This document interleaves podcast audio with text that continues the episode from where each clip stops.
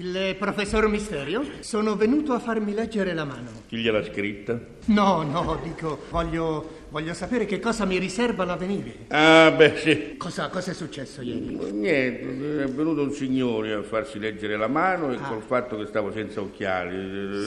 Dico, Lei ha 150 anni, è stato votato sei volte e risulta innestato su un melo cotogno. Cosa? Non mi era accorto che mi aveva dato la mano di legno. Ah, ho capito. Beh, ma ora basta con gli scherzi e veniamo al vero motivo della mia presenza a Gran Gala. Dice, chiamiamo un attore famoso e gli facciamo fare le sue previsioni per il 1961. Proprio ieri diceva un controllore dell'ASA che sì, la sua linea del cuore è buona, anche la linea di testa pure è buona, però c'è la linea del 28 che fa proprio schifo. eh.